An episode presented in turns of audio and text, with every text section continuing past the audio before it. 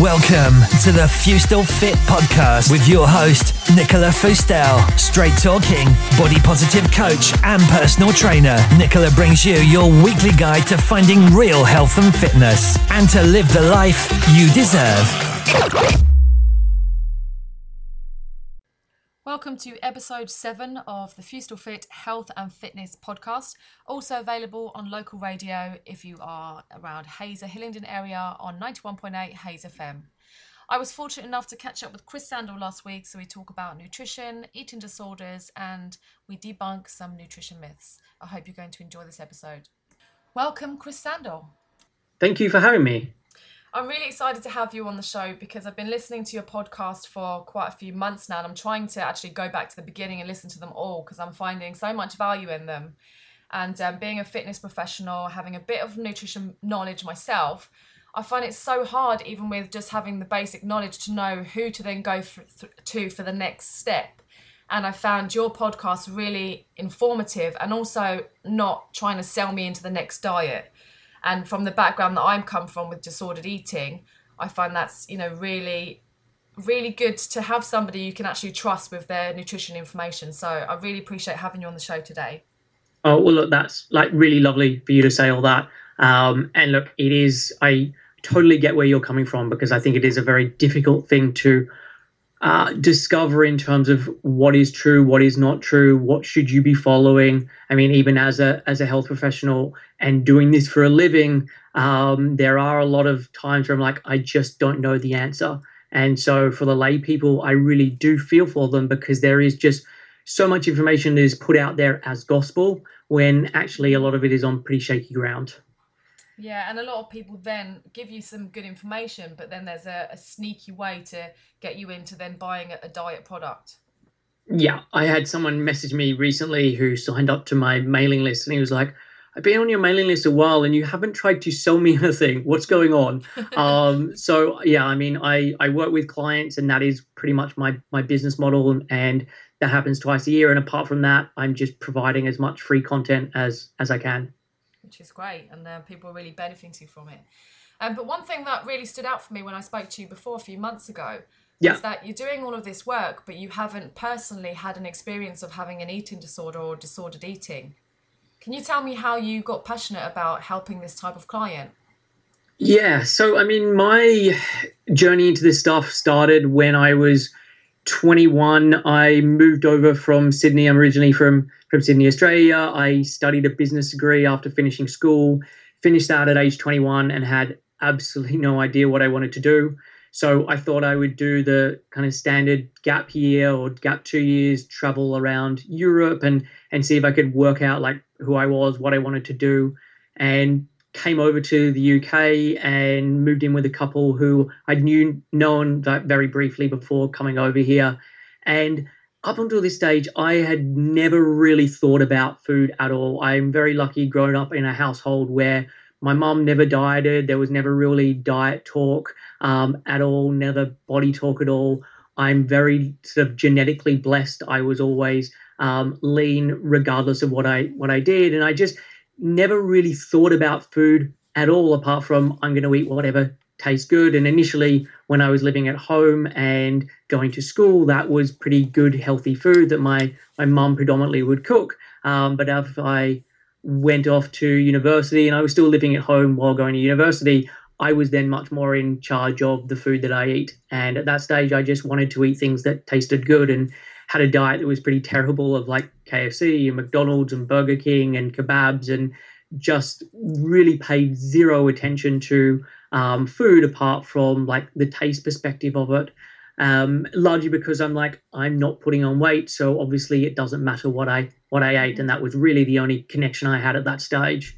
And so I moved over to the UK, and when I, I got over here, um, one of the the girls in the couple who I was moved in with was doing a, a detox for four weeks, and she suggested that maybe I do it with her. And at that stage, I had pretty terrible skin. It was something that I dealt with for probably about three years, four years, something like that. And I would go to the doctor, I'd be put on some antibiotics. Over three months, my skin would get better. The course of antibiotics would end, it would start getting bad again, and I would go back.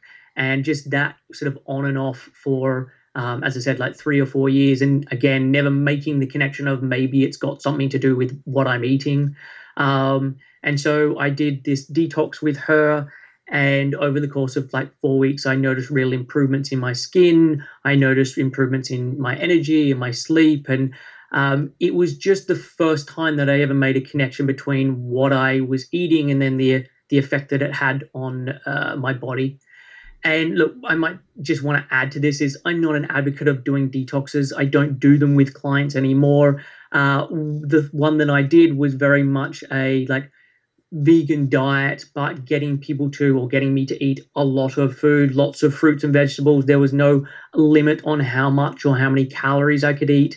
And the important thing for me was not the detox per se, but what happened afterwards, which is I started to include more and more of those foods within my diet. I started to eat healthier. I started to do more of my own cooking. It actually helped me long term, which is typically the opposite of what happens for most people when they go on a detox. They're already restricting, they then restrict even more, and it's pretty much a disaster for them. So I just wanted to make sure that people understand this. This is not what I normally recommended. I got lucky in the way that it worked out for me.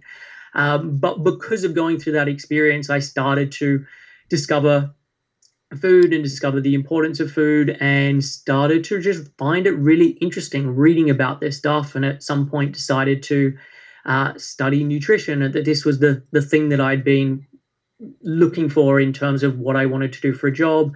So I studied at the College of Naturopathic Medicine, so CNM in London, and did that between 2006 and 2008.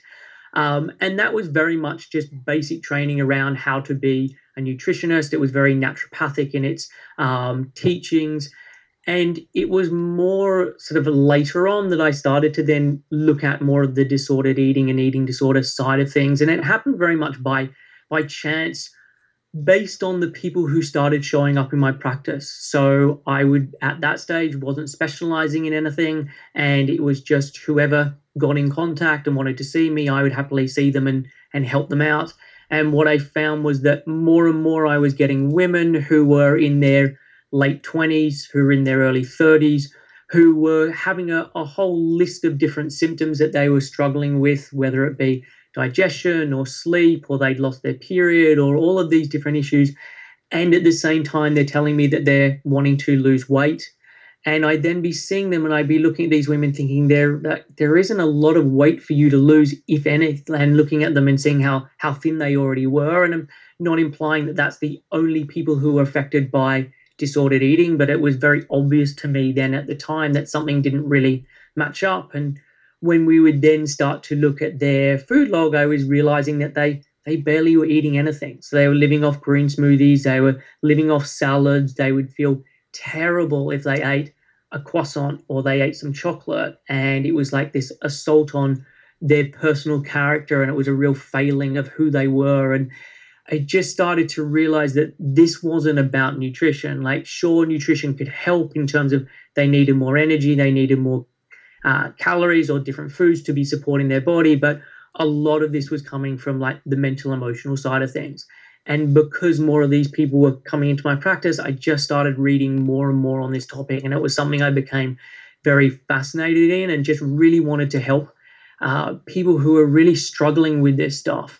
And so over the last, I don't know, three, four, five years, this has been one of those areas that I've I've really started to prioritize and become like a real specialization for me. And that's now makes up about 50% of the the people I work with. And so, how did you come to the name Seven Health? So Seven Health, it was there is no great story behind it. Um, one of my friends, we were chatting about it, and he he kind of suggested the idea of he'd always said seven for a company name. It sounded kind of appealing, and I just then started to think about it terms of I wanted to be about everyday health, and so seven seven days in the week, like health for every day, was kind of the the reason behind the the name, but that's that's kind of it. There's nothing nothing too deep about it. And your podcast, the initial introduction, you say um, health that goes more than what you look like. Yeah. So when you talk about real health, what do you mean by that? So what I find these days is that the majority of people, when they think about health, they think about it from an aesthetic perspective. And what people are trying to do when they say that they're wanting to get healthy in inverted commas is they normally mean that I want to lose weight or I want to change my body so that it appears healthier. Because what most people think is if I appear healthier, then I am healthier. And I would also add to this concept of the appearance of health is people want to do the things that make them healthy that other people also consider healthy. So if I was to say to someone, I think you should have a jacket potato for lunch, there can be resistance with the, but what will my colleagues think? They might not think that that's a healthy food. And so people want to get healthy by having green smoothies or by having salad or by having things that if someone is looking at them, they will be thinking, oh, this person must be healthy. And so for me, both of those things are a little bit dangerous because how someone looks doesn't necessarily translate to how healthy they are and how many kind of healthy foods in inverted commas don't necessarily mean that someone is getting the nutrients, the support that their body really needs. And so when I'm working with people, I want to get away from like the appearance of health and work out what genuinely works for this person, like not what works on paper, what, what works in reality. So finding foods that do actually support their body. And this can be some of the quote unquote healthy foods. And so a lot of the healthy foods then that people think they should be eating may also not be so good for them. And so there'll be certain healthy foods that they should be including, there'll be certain healthy foods that they shouldn't be including, and the same is true of unhealthier foods. There might be lots of foods that people would label as unhealthy, but when people start to actually pay attention to their body when they eat them, they genuinely work for them. So, what I want to do through all this is getting people to understand what actually works for them and for their body, as opposed to what they've been told to do or just following advice blindly, which is uh, unfortunately what so many people seem to do these days. I think that's just because people are misinformed. So you see somebody doing something and then you think that's how I should be doing it. Or as you said, looking at somebody based on their appearance. If you think that they appear healthy and then whatever they're eating, you think, well, I need to eat what they're eating to to look like them.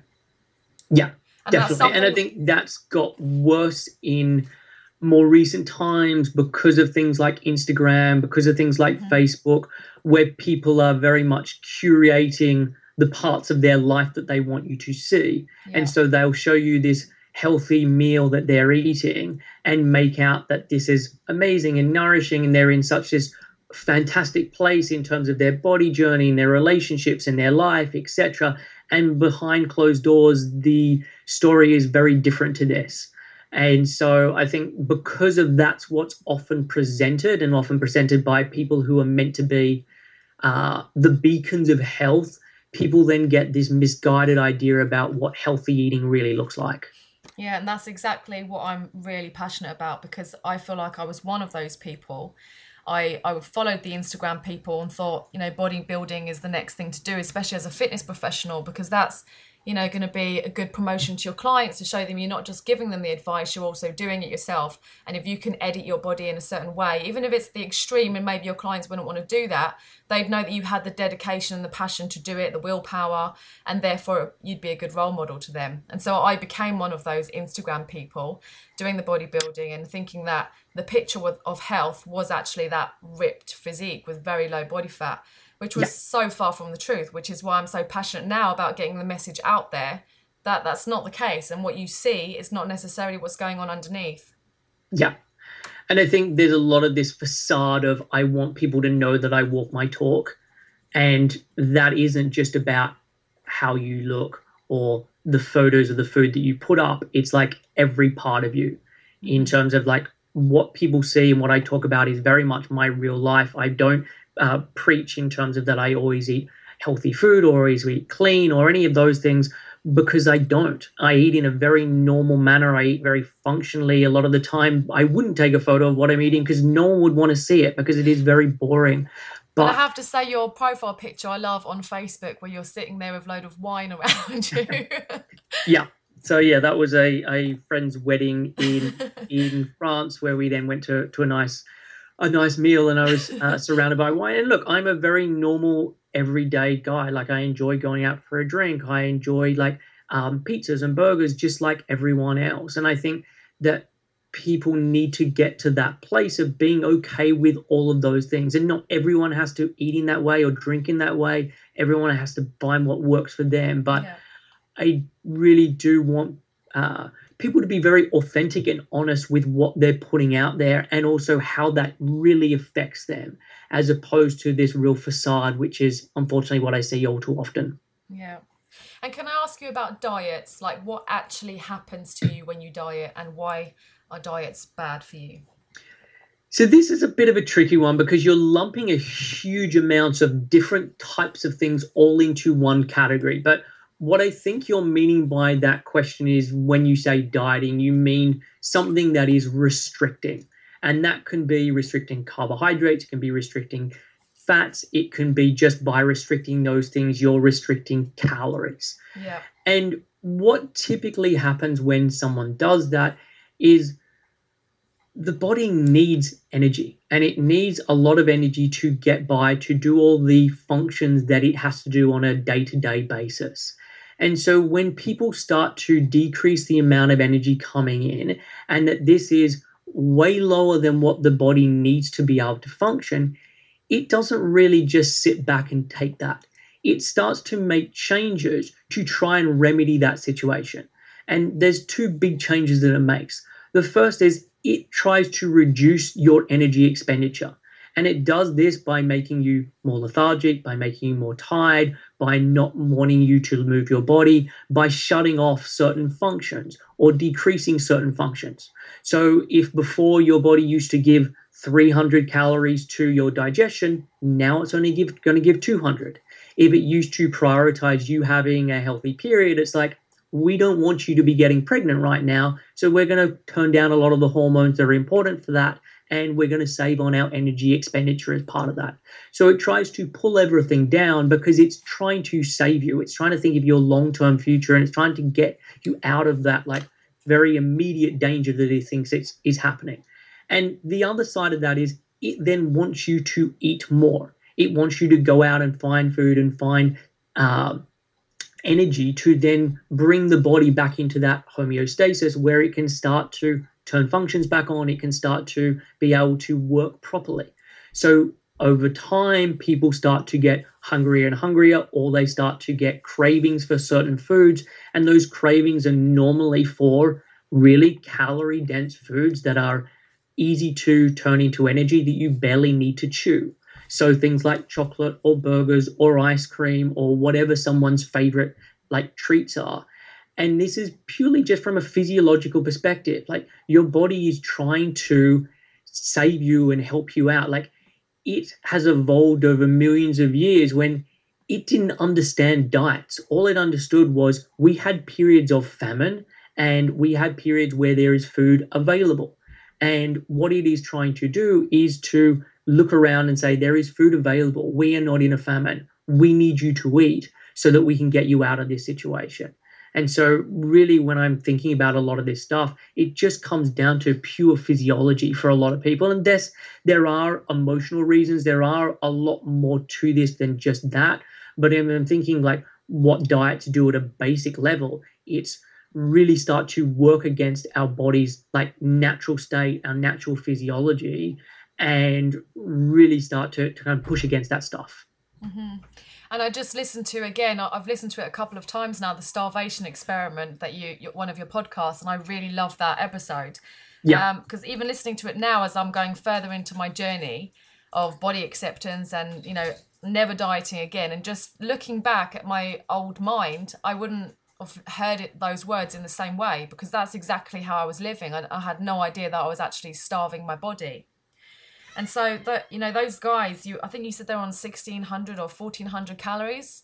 Yeah, so the Minnesota starvation experiment it was done back in the end of the Second World War. There was a situation where it looked like large parts of Europe, Asia were going to be in famine. And so they wanted to start to investigate what happens to the body when put through this kind of situation. So they got, I think it was 26 or 32 um, guys who were all um, fit, healthy guys.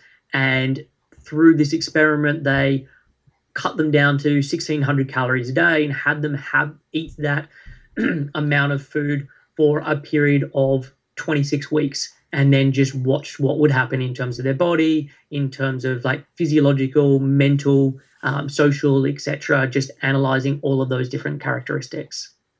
Yeah, because it's funny. I, I actually have a client now. She's female, but she eats 1600 calories and she just likes to she doesn't want to go crazy on it, but she does measure it. And, and I tell her that maybe you're not eating enough, especially when you're exercising.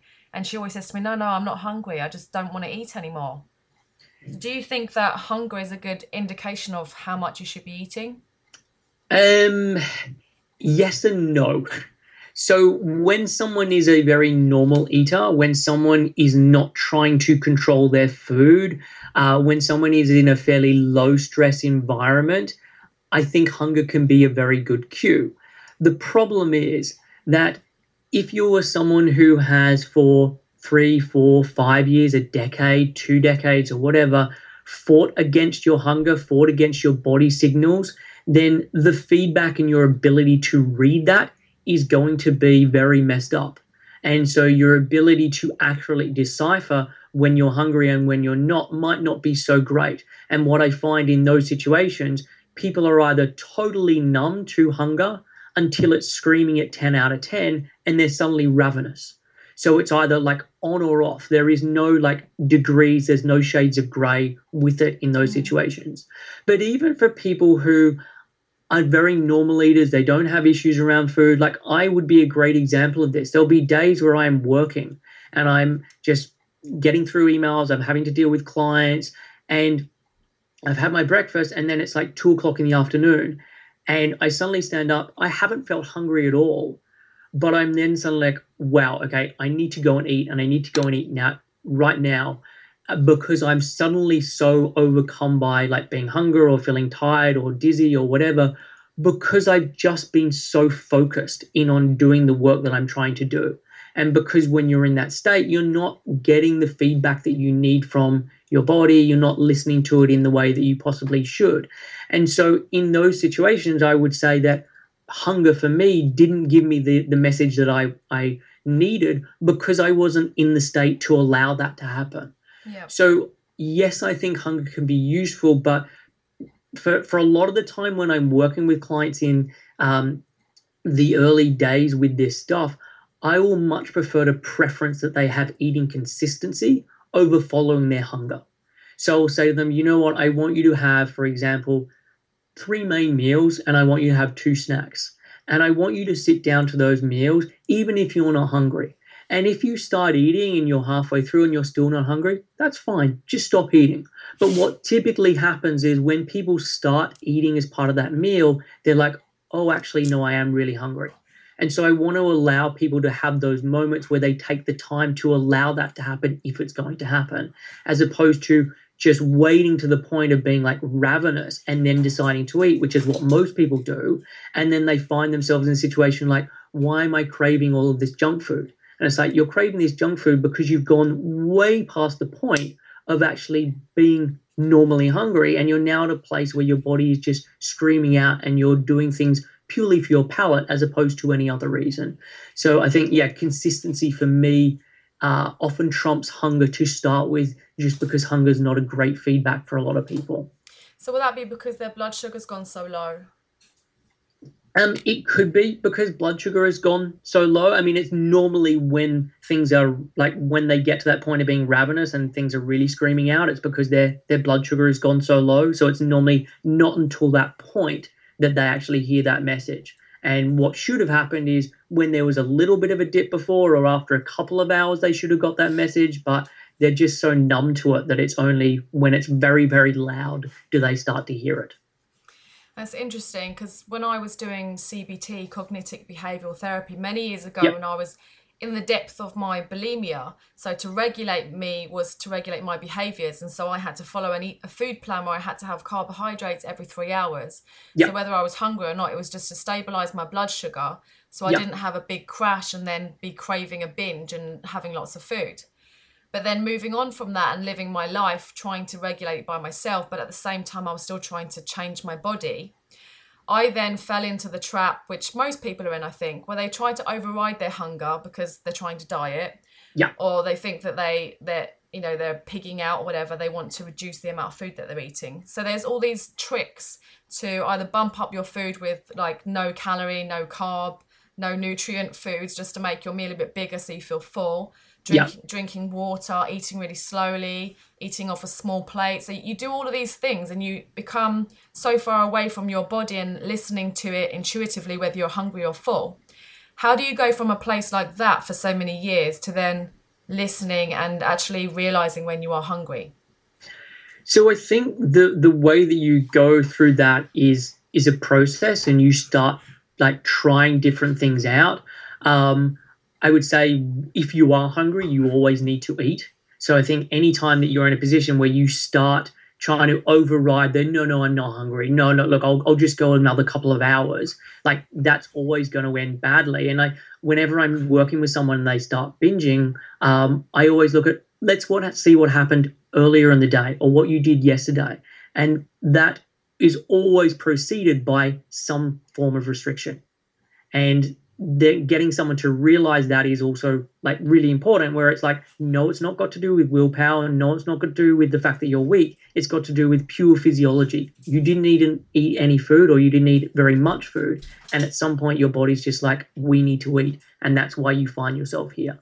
So i guess getting people to not be doing any of the restriction is really important. Also getting people to not judge their food choices um, because I think a lot of it also stems from people trying to override what they want to eat or what they're desiring because it doesn't fit into the quote unquote like healthy category. So it's the you know what I really crave like a really big carbohydrate rich meal. Um, but you know what? What I'm going to have instead is a salad, and that salad should be able to satisfy me. And the more people continue to do that and try and work against what they're really craving, the more that they'll then find themselves in a position where it feels like they're uncontrollable around food and it's all overwhelming. So I guess getting away from the judgment and also listening more to someone's body and also trying certain things out and seeing what happens. And again, doing that in a non judgmental way. So, you know what? Let's have you eat like if the, the original schedule was you're eating every three hours, let's see what happens when we bump it up to three and a half hours or four hours. Or let's see what happens when you have a bigger breakfast or you have a bigger lunch and see what happens. And play around with it in a very curious way, but always with the intention of I am trying to support my body as opposed to I'm trying to starve my body or I'm trying to regulate my weight or any of these other things. And then the, the third piece I would say to this is getting people to listen to their symptoms because the symptoms that someone gets is normally pretty much in de- direct proportion to a lot of the food and lifestyle habits that someone is keeping up. So if someone is consistently feeling very tired, then you know what? It's probably best that they're not going to the gym every day because that's going to be making it worse. If someone's having problems with their sleep, a lot of the time, from my perspective, it's you're not eating enough during the day to allow your body to actually switch off and to do the repair work through the night. So that could be indicating that you need to have more foods coming in. If someone's not getting their cycle, if someone's getting lots of cold hands and feet, if they're getting digestive upsets, all of these different things are indicating that the body's not working the way that it should be and that we either need to have more calories or more resources coming in, or we need to be having different forms of certain foods depending on if people are reacting to certain things. But I think it's always with in mind of how can I be giving the body an abundance of what it needs to be able to function properly, as opposed to the mentality that most people take of how can I be giving the body the absolute bare bones minimum it needs to survive so I can be a certain weight or fit into a certain dress size. Well, that's the thing I want to ask you because I'm thinking of, of, a guy who I spoke to just recently, and he's he was obese, so he's okay. already lost a load of weight, and he's he's diabetic type two, and his doctor said to him, "You need to lose weight," and they haven't told him how. So okay. they've just left him out there, and he's not eating. When he told me what he's eating, he's probably eating around 1,200 calories, and he's coming to my class, you know, doing a spin class and really going vigorously. He's doing that five times a week and he can't sleep and he's tired. And that's what it was. You just mentioned about being tired and having to eat more. So for yep. somebody like him, he's thinking, but the doctors told me I need to lose weight. I've obviously got extra fat on me for energy, you know, and you're telling me I need to eat more. the thing with all of this is like there's sustainable weight loss and then there's unsustainable weight loss. And so if you look at something like The Biggest Loser, I think that is the perfect example of unsustainable weight loss, where you're telling someone to do an inordinate amount of exercise versus you're a- alongside getting them to eat a tiny amount of calories and you're just getting them to do that day after day, week after week. And the thing with something like that is it's totally unsustainable. At some point, the body is going to fight back, and that weight is all going to be regained, and normally more um, for good measure. And I'm not a big one of getting people to focus on weight. I don't think it normally yields particularly good results. But if someone is going down that path of, you know what, I think I would be in better health if I was weighing a certain amount less then that approach still needs to be taken about in a very sustainable way. So it's like, what are the things that I could do that would most likely be able to help me with this, but also be retaining my health and retaining my ability to uh, be symptom free in terms of my sleep and cycle and all of those things. So it might be, you know what, I could be increasing the amount of vegetables I have. I could be getting a little bit more sleep. I could be dealing with the stress. Like there's a huge amount of issues around stress that I don't think people are really appreciating in terms of how much of an impact that has on someone's um, physiology and the amount of weight that they either lose or store or all of those things. So for for the thing I would say with all this is starting to really understand like where that problem is coming from and how someone can then deal with that in a sustainable way. And that may mean that someone does stuff that improves their health and reduces their uh, issues in terms of diabetes or insulin resistance, and it has no change on their weight, or it might mean that they do all of these things and their weight actually gets reduced. Like the weight doesn't necessarily have to come down for someone to improve their health, and someone losing weight doesn't necessarily improve someone's health. And so the problem I find with all of this is a lot of my message and a lot of people who I really respect who talk about this stuff, there is nothing sexy about it. Like it's really easy to sell. Uh, everyone should go ketogenic. Everyone should do a 12 day, uh, 12 day challenge or a 21 day challenge, or that you should do this like 1200 calorie day diet for a month and let's see how much weight you can lose. Like all of those things are appealing because they're novel, because they're sexy, because they make like dramatic changes versus when you're encouraging someone, you know what, maybe you should do a little bit more walking. Maybe you should start to get to bed a little earlier. Maybe you should start to do a little bit more of your own cooking and doing these things in a very sort of sustainable, normal way.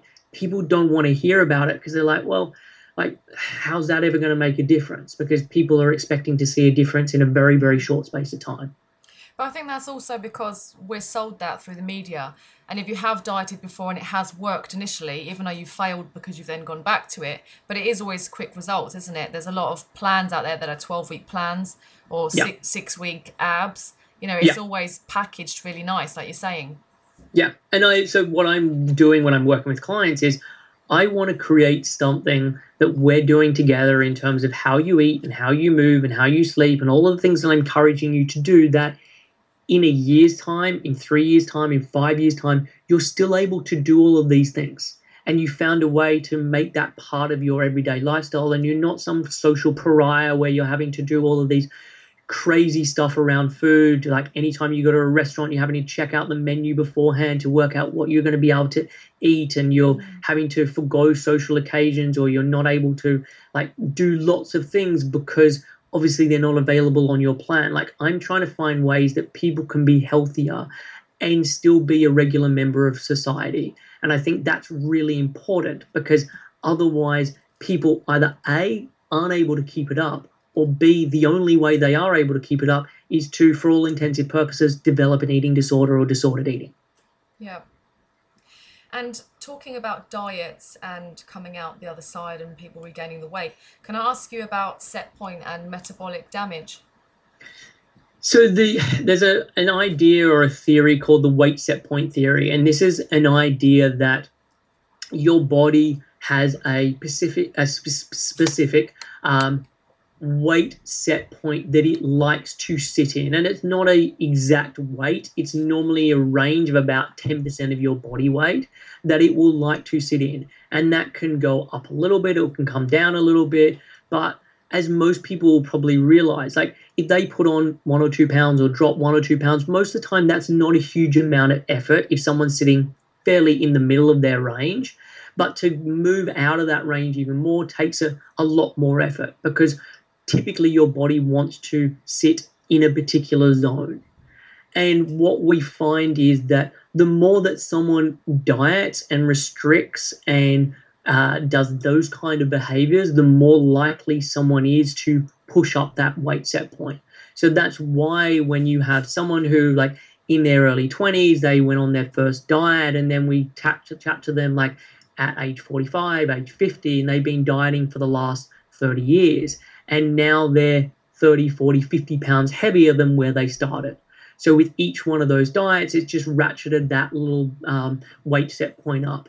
And the thing that they talk about in terms of metabolic damage, and I don't know how uh, exactly correct that terminology is, but what it means is basically your body starts functioning less and less uh, effectively.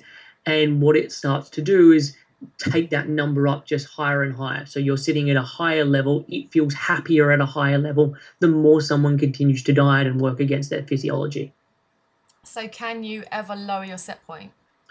You can, I think, lower your set point, but what I would say is it's not something that happens overnight. It takes time for that to happen. And I would say the way that that typically happens is by giving the body plenty of rest, plenty of repair, by giving it movement that it likes, by giving it a, as stress free an environment as possible. And when I say stress free, I think stress is one of those buzzwords that people talk about. Stress isn't inherently bad, it's only a problem if you've got more and more stress on top of. Um, a diet and lifestyle that is not able to manage that. So, being able to manage the stress that you have, having people eat uh, more more of their diet be kind of whole and unprocessed foods. But again, that is also something that people have to work towards because if you're coming from a very disordered eating um, perspective around food and you instantly try and shift to these are the healthy foods I should be eating only home cooked food and I should only be eating whole grains or um, chicken breasts or whatever it may be, if you try and impose that and force it on someone, there's likely to be a backlash. But the more that someone is okay with eating all the foods and the more that they get over the novelty of having ice cream at every meal or pizza or all of those things and get to a place where they're okay with eating, the more that they start to naturally include more of those things in their diet. And I think through that process, you can start to pull your weight set point down. But what I would say with that is you don't ultimately have control over that stuff. If it starts to happen, then great. If it doesn't, then there is not a lot that you can do about that. And I think people have to be a lot more accepting around that and do the things that support health. And if weight comes off, then so be it, versus doing the things to control weight, which often lead to damaging someone's health um, through the process. Yeah, and that's the problem with society, isn't it? And going back to what we mentioned earlier, where people assume that if you're thinner, that you're healthier. Yeah, definitely. And for the the majority of clients that I work with, a lot of them have like quote unquote perfect bodies, like bodies that a lot of society would trade a lot of money to be living in. And when I then speak to these women, they are anything but healthy. And when I say that, I mean from a physical perspective, but also from a mental, emotional yeah. perspective. So even though that most people would look at them and think, wow, they must just have so much body confidence, they must walk into a room and just be like loving the fact that they're turning heads. These are women who are terrified, who don't feel comfortable in their body, who are plagued with all these symptoms, despite on the outside appearing like they have it all. See, with that, I honestly feel that the key to body image is the way that you see yourself because you could have the body that everybody then admires and aspires to look like but you're not healthy and you're not right in your mind. So you know changing your body doesn't change you you have to change your mind.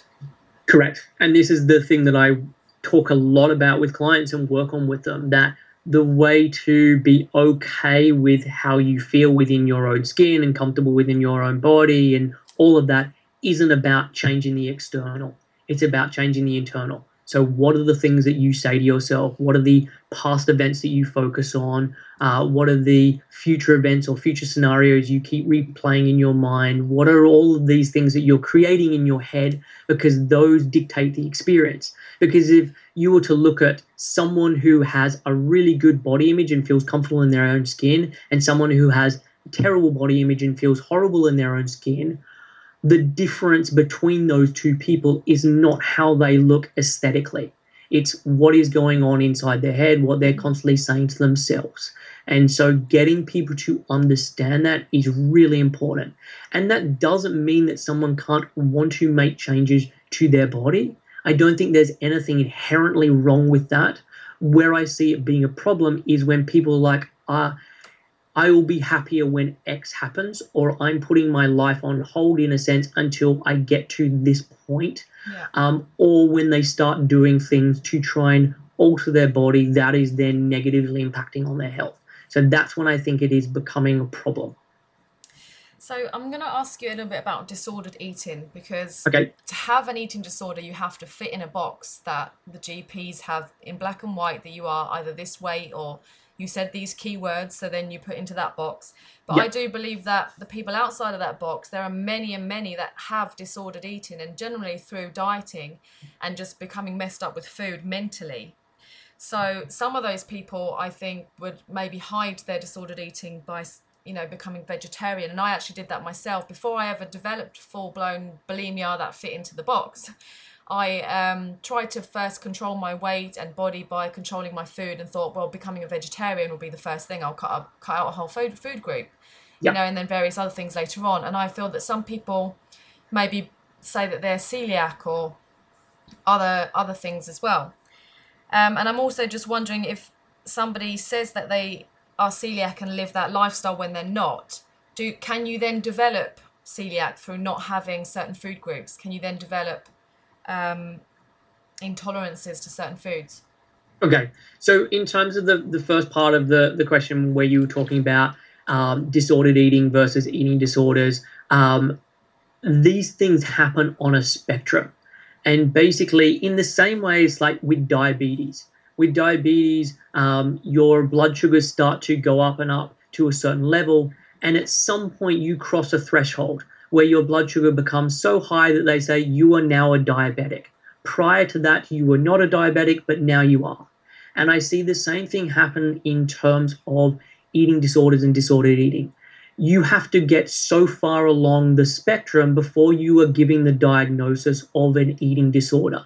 But if you don't have symptoms that match up clearly with the uh, symptoms that are in the DSM 5, which is the diagnostic book for diagnosing lots of um, psychiatrists um, psychiatric issues of which eating disorder is is one of them or eating disorders is is a couple of them. Um, if you don't fall into that category you aren't given that diagnosis even though you are clearly on that spectrum and you have issues going on. So if you don't get the diagnosis of an eating disorder you would be described by a lot of people as having disordered eating. So having issues around food, but not to the degree that you are then given a formal diagnosis. And what I think is a problem with this is it's almost like things have to get so bad before it is actually recognized. So someone can have all the hallmark signs of being anorexic, but because their BMI is above 17.5, they're not given diagnosis. And if they're not given a diagnosis, they don't get into a treatment center. And so there's a lot of issues around this where the fact that to get a diagnosis, you have to tick so many different boxes. And there's a lot of people who are really struggling who are kind of just dismissed and told, well, like, you know what, maybe you just need to find a different diet or something along those lines. Um, in regards to the second part of the, the question or, or the, the comments you're making, I do. I think a lot of people hide their issues around food by doing it under the guise of health. So I became a vegetarian because it is healthy when it's really just a way of restricting. Or I became paleo, or I became low carb, or I became um, I'm avoiding gluten, um, all because they say it is for health reasons and really it is for other reasons and for ways of disguising issues that they have going on. And for a lot of people, they don't probably understand it. In the beginning, they probably might not even recognize it as that. But when they actually start to look at it and, and understand what's going on, that was pretty much the reason why it started to kick off. And the, the third part, in terms of your question of can you develop um, say celiac disease from not eating that stuff. I don't necessarily think you'll develop celiac disease, but the more that you restrict the foods that you have come in, the more likely you are that you're not getting enough calories, that your digestion is going to become downregulated. And then when you start to eat those foods, you're more likely to react to them and have trouble digesting them. And this then can often become like a self fulfilling prophecy where it's like, I stopped eating wheat because I told myself it wasn't good. I then have problems with my digestion now because I've been eating so low calorie, I've been eating so low carb. And now when I try and put wheat into my diet, it reacts terribly with me. And see, that's why I shouldn't eat it. Yeah. And so often when I'm working with clients where we're trying to get them to restore their health, to get over um, their problems around food, in the beginning, their digestion isn't great and they may suffer with a lot of gas or bloating or other digestive discomfort. And my recommendation with that stuff is I just want you to continue eating the food. Let's try and find the things that you do better on, and you can have more of that stuff. I'm okay with it. But realistically, you're going to be having problems with these foods because for so long you've been under eating and your digestion hasn't really been doing what it needs to be doing and it hasn't been given the resources it needs to be able to function properly. And the only way to overcome that and around that is by getting someone to continue to be eating the, the, the food. And with time, what they will find, and it normally takes a month, month and a half, two months, maybe a little bit longer, they start to be able to digest those foods a lot better and they start to realize that actually they don't have real issues around food. It was just the state that their body was in because of stress or worry or restriction or whatever it may be. Well, thank you for answering my imperfect question so perfectly. That's okay. But um, another of those things is intermittent fasting. And. I myself, obviously, I'm into fitness and nutrition. So without like disordered eating aside, I would still look to seek things that are going to improve my health. And I've heard on loads of fitness channels and fit, um, top fitness people talking about intermittent fasting being good for your health. You know, not as a way of dieting or losing weight. What are your thoughts on that? Because I've always been wary of it from having obviously my disordered eating background to not eat for a day. I felt like I would probably binge the whole of the next day. Yeah. Um, what are your thoughts on that? So, I think that it can be helpful for the right person in the right circumstances. So, if you look at the research, intermittent fasting does way better for men than it does for women. But I would also add to this is you have to be in the right state of health for it to be working. So if someone is really struggling, they've got very little reserves, they've been constantly coming from a place of chaotic eating, them doing intermittent fasting is just further creating a problem.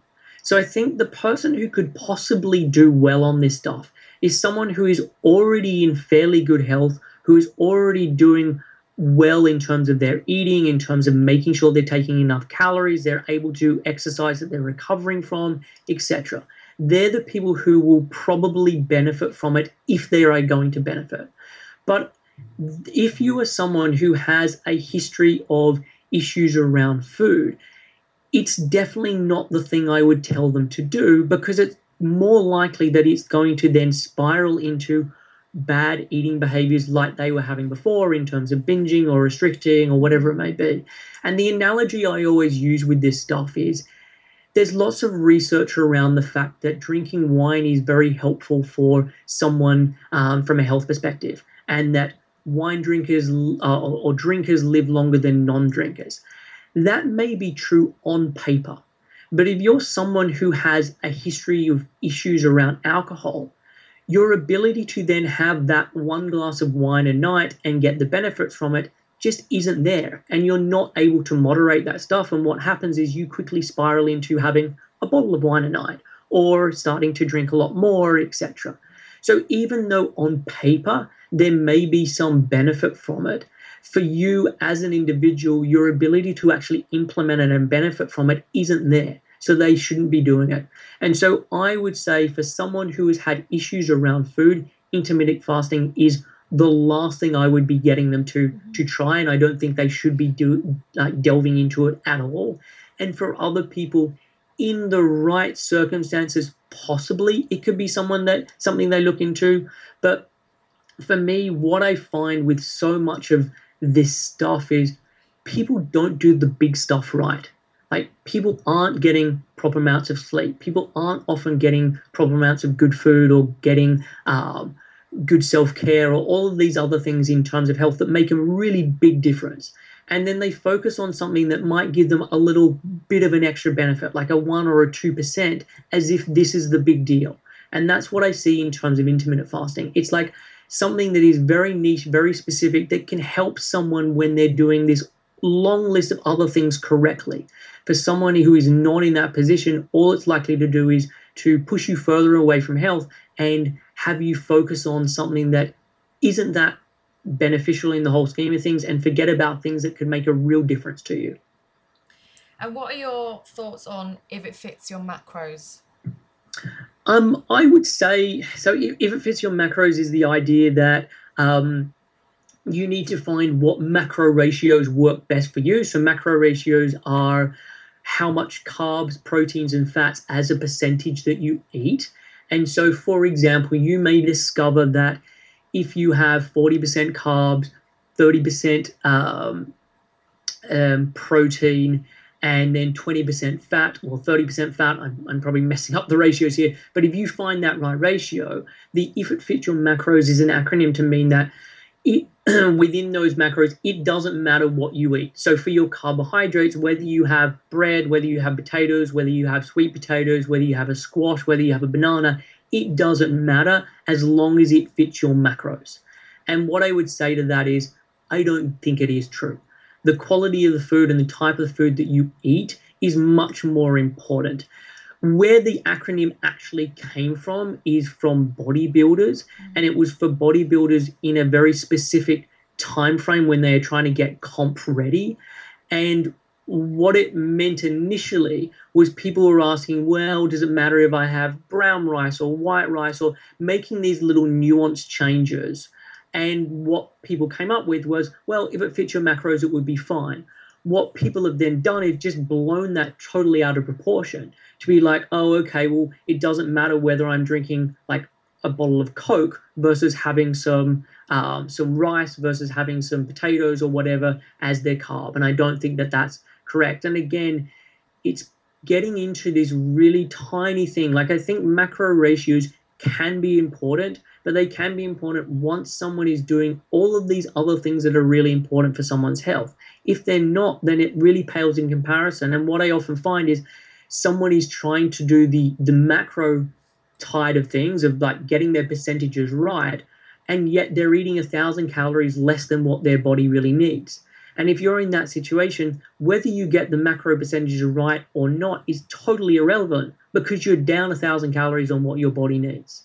So again, it's one of those things that it's important once you've got some of the other levels or a lot of the other levels there if someone wants to focus on it. But like for me personally, I don't really focus on my own macros because it just makes so little difference and I just don't care about that stuff. And it's an extra stress as well, isn't it? If you don't totally. need to, to have that mental space taken up with counting and weighing and measuring. Totally. It makes sense if you are a bodybuilder or a physique competitor and you are going to be on stage and you are judged by like the tiniest little difference and that is your job and you are happy doing it like i understand within that setting it makes sense for that uh, specific sport. For the average person who is just wanting to be healthy and live a healthy and active life it makes no sense for them to really focus on it. And that's one of the reasons i think bodybuilding's really unhealthy I mean, not only my own experience, but I never actually did the if it fits your macros. I ate regular, real foods throughout the day, like five, six meals a day, and I had people around me who were doing if it fits your macros, but then they would they would want to have like a protes party, which was you know, oats with chocolate and all of these things on that I wasn't allowed. Um, Yep. But they would have to save their macros and calories all day long, so they would literally starve all day long. And then to me, even from arm's length, it just looked like an old binge that I would have had before, like it's a restriction and then it's a binge. So it's not helping with people's behaviors or with choosing the right type of food because then they're saving it all up so they can have all of these unhealthy sweet things. Yeah.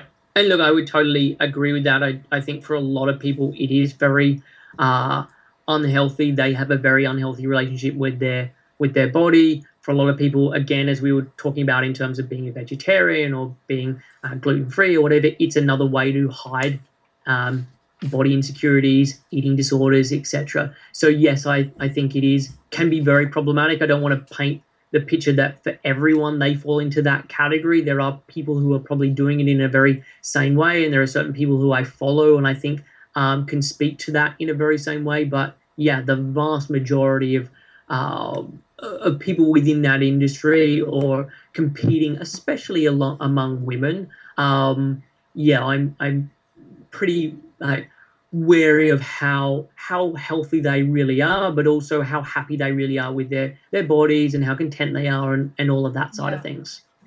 And that's the thing with bodybuilding. I thought doing bodybuilding would give me confidence. I mean, sta- Yeah. standing on stage in a bikini, you're practically naked. You do feel uh, quite confident doing that. but then you're Yeah. actually standing there to be judged by people. So if you win, it's all great. But then if you don't win, and it's just a matter of somebody's opinion, and that can just tear down your body image. and also it creates this unrealistic standard because you get to the stage where you look at what you look like on stage and that then in a lot of ways becomes the new norm. I talk about this a lot with clients Yeah, who definitely. were like brides and they're like oh i want to look like i did on my wedding day. And like what did you do to look like that on your wedding day? And they're like i was going to this personal trainer this many times a week. I was keeping my calories really low. I barely ate carbohydrates and this whole long list of things. I'm like there is no way that you can consistently and sustainably keep that mm-hmm. stuff up. So the way that you looked on that day isn't realistic. But the problem is people have then seen what that looks like and it's then hard to get that out of their head and they think that well that's what I should look like normally as opposed to no that is the real abnormal and how you look now is more of the normal. Yeah, but I think with bodybuilding, because like even you know you speak to other bodybuilders, so they do warn you. You know, you're not going to stay stage ready all year round. Your your weight's going to fluctuate, and you, although you, you you agree with that, desperately inside you're thinking, hopefully, you know, I'll I'll manage to keep it up. But then when you do start, I think because you get such a body dysmorphia, you don't see yourself as small as you are. When Yeah. you know your body's completely hard, there's no fat on it at all. When you start to get a tiny bit of fat, you feel massive, and you're not. So it's totally distorted just because you don't even see how far you've gone. Yeah. And the thing is, you can know something intellectually and then you can experience it very differently. Yeah. So even though someone tells you that and warns you that, etc., you're like, no, no, yeah, look, look, I understand, or I'll- I'll be the exception and be able to keep it all year round. And when that doesn't happen, you feel like broken, um, despite the fact that like you should know better, but Yeah. unfortunately you don't. So I'm really aware of your time. I don't want to um, keep you here too long. Do you have time to go through a few nutrition myths? Uh, yeah, one or two would be would be fine. Okay, so I just wanted to see if you can maybe debunk a few, um, whether they are myths or whether they're true, and just give us a bit of insight. Okay. So one of the things being eating carbs after 6 p.m. Does it make you fat? No. Um, what I would say with that stuff is it will depend on the individual of how well that works for people. And I would say when I say works for someone, I'm not looking at a weight perspective, I'm looking at a physiological perspective and a symptoms perspective. And so for a lot of clients, and I, I I'm included in that, I need to have a decent sized dinner. I also need to have a decent amount of carbs coming in the evening time um, so that I can feel good, so that I can sleep well. What I often find for the people who are trying to follow the strategy of like eat like a king in the morning, eat like a queen at lunch, eat like a pauper at dinner, which seems to be this uh, idea that people have got that that's how everyone should eat and that's the better way to eat, is that people, when they're then keeping their calories and keeping their carbohydrates low in that latter start, part of the day, will often start to get issues around their sleep and won't be able to to sleep properly, um, whether that's they can't get to sleep or whether they're waking up in the night, whether they're getting lots of nighttime urination. all of those things are pointing towards the fact that your body is running out of energy. Your body is then increasing stress hormones while you're sleeping, and these are part of the problems that you're now seeing as part of that. So I think it is a myth that people shouldn't have carbs after 6 p.m. You can play around with and see what does work best for you, but when you're making that decision, it should be based on your symptoms as opposed to just what happens in terms of your weight. Mm-hmm. And coconut oil is another one which is obviously big in the fitness industry at the moment. And from my understanding, it's the one with the highest smoking point. So, in terms of becoming cancerous when you cook with it, would be a good reason to eat it. But some diet plans have eat coconut oil from the spoon. So, I look, I think that coconut oil is a great fat. I think it's very beneficial in lots of ways. But the fact is, you don't need to go totally overboard with it. So, there's like um, a thing called bulletproof coffee where you have coffee that you put like coconut oil and butter into. And um, I think that this is just taking it way too far. So, yes, it is true in terms of the, the high smoking point. and what I typically recommend when people are doing cooking at higher temperatures, um, so they're roasting things in the oven, cooking in the oven, you are better using saturated fats for those types of cooking. So better off using things like uh, coconut oil or using tallow or ghee um, because they are going to have a a higher um, smoking point, and so you can heat them to a higher temperature without them causing a problem. So, yes, that is definitely true, and I do encourage clients to be using coconut oil, but there does come a point where you're taking in a huge amount of it, and in something like fat, whether we're talking about coconut oil or butter or really olive oil or any of those things, they are very high in calories. And calories aren't all bad, but if you're chugging down like ladlefuls of coconut oil, you are going to probably get to a point where you're taking in a huge amount of calories, and that can start to catch up with you. Mm-hmm. Because in terms of fat, that's just a saturated fat, isn't it? So you'd be better off having an omega 3, 6, or 9. Um, that's also then uh, like a whole other uh, interview that we could get into. Um, but most of the oils have their roles to play within the body, and you need them in differing amounts. So for things like omega 3s and omega 6s, my leaning is getting those things in lower amounts um, because I don't think that you need them in huge quantities for the functioning of the body. And then in higher amounts, they can start to be causing a problem. So my leanings are normally to get people to be having more of their oils or more of their fats coming from coconut oil or sorry saturated fats or mono monounsaturated fats um, than trying to have huge amounts of um, vegetable oils or huge amounts of omega 6s or huge amounts of fish oils or anything along those lines. Okay, just last question. Yep. so, cow's milk, because there's a lot going on about, you know, whether you're lactose intolerant or not, that maybe we shouldn't be drinking milk that's from a cow. You know, since we've become adults, we don't actually need milk and there's too many hormones and things in it. Is it good or not to be drinking cow's milk? I think it comes down to, again, and I've said this so many times through this interview, it comes down to the individual and what works for them. But there is nothing inherently wrong with milk. And the whole thing of like, we're not baby cows, we shouldn't be drinking it, I don't agree with. Um, there is some very good nutrition that comes from milk, that comes from dairy products. And I'm a big advocate of people eating those things if they tolerate them. So if they can have them and it's not causing a problem, I will encourage them to eat them. And for a lot of people, they will find that they have an upper limit where that stuff may start to be causing a problem for them. So I'll find like where that is and get them to have less, or they may find that they do better on certain types of dairy as opposed to others. So for some people, they don't do particularly well on milk, but they're okay on hard cheeses, or they're okay on having some yogurt, or whatever it may be. Um, but no, I don't think that there's an issue with it. Yes, I think people should be trying to get as best quality food as they can. So be trying to get things that are going to have less of antibiotics or less hormones pumped into them and all of that, uh, which I agree with. But I also think that people need to work out when is that really appropriate for them.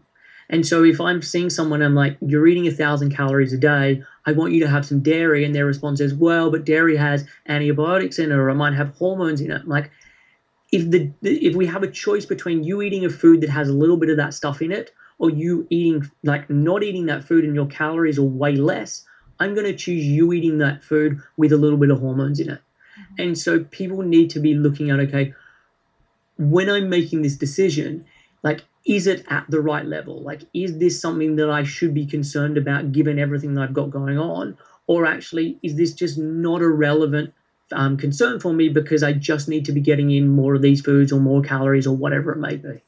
Yay, that's what I wanted to hear. I can continue eating dairy. yeah, well, look, and, and, as I said, like if you eat dairy and you do well on it, then eat it. Like I'm someone who does very well on dairy. I eat a lot of cheese. Um, I don't have any problems with it. It does really well for me. It keeps me nice and warm. I find it a great source of protein, and so yeah, I will eat a lot of it.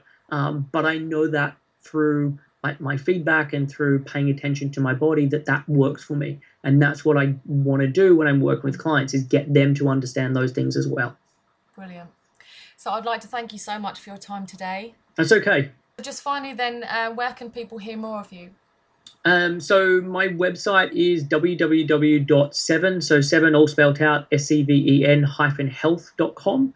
Um, there I do uh, lots of lots of writing. You find lots of blog posts. I then also have a podcast called Real Health Radio. So you can find that by going to my website or you can just Google search Real Health Radio and it will come up. You can find it on like the iTunes store, etc. And it's a weekly podcast where like one week will be me just talking about a specific topic and the next week will be me interviewing a guest. Um, and so yeah, there's tons of free information um, with with either of those sources. So definitely check it out. If you like this episode, don't forget to subscribe and leave Nicola a review on iTunes. You can also check out the show notes and get other free content on her website, fustillfit.co.uk. If you'd like to contact Nicola, email nicola at fustillfit.co.uk.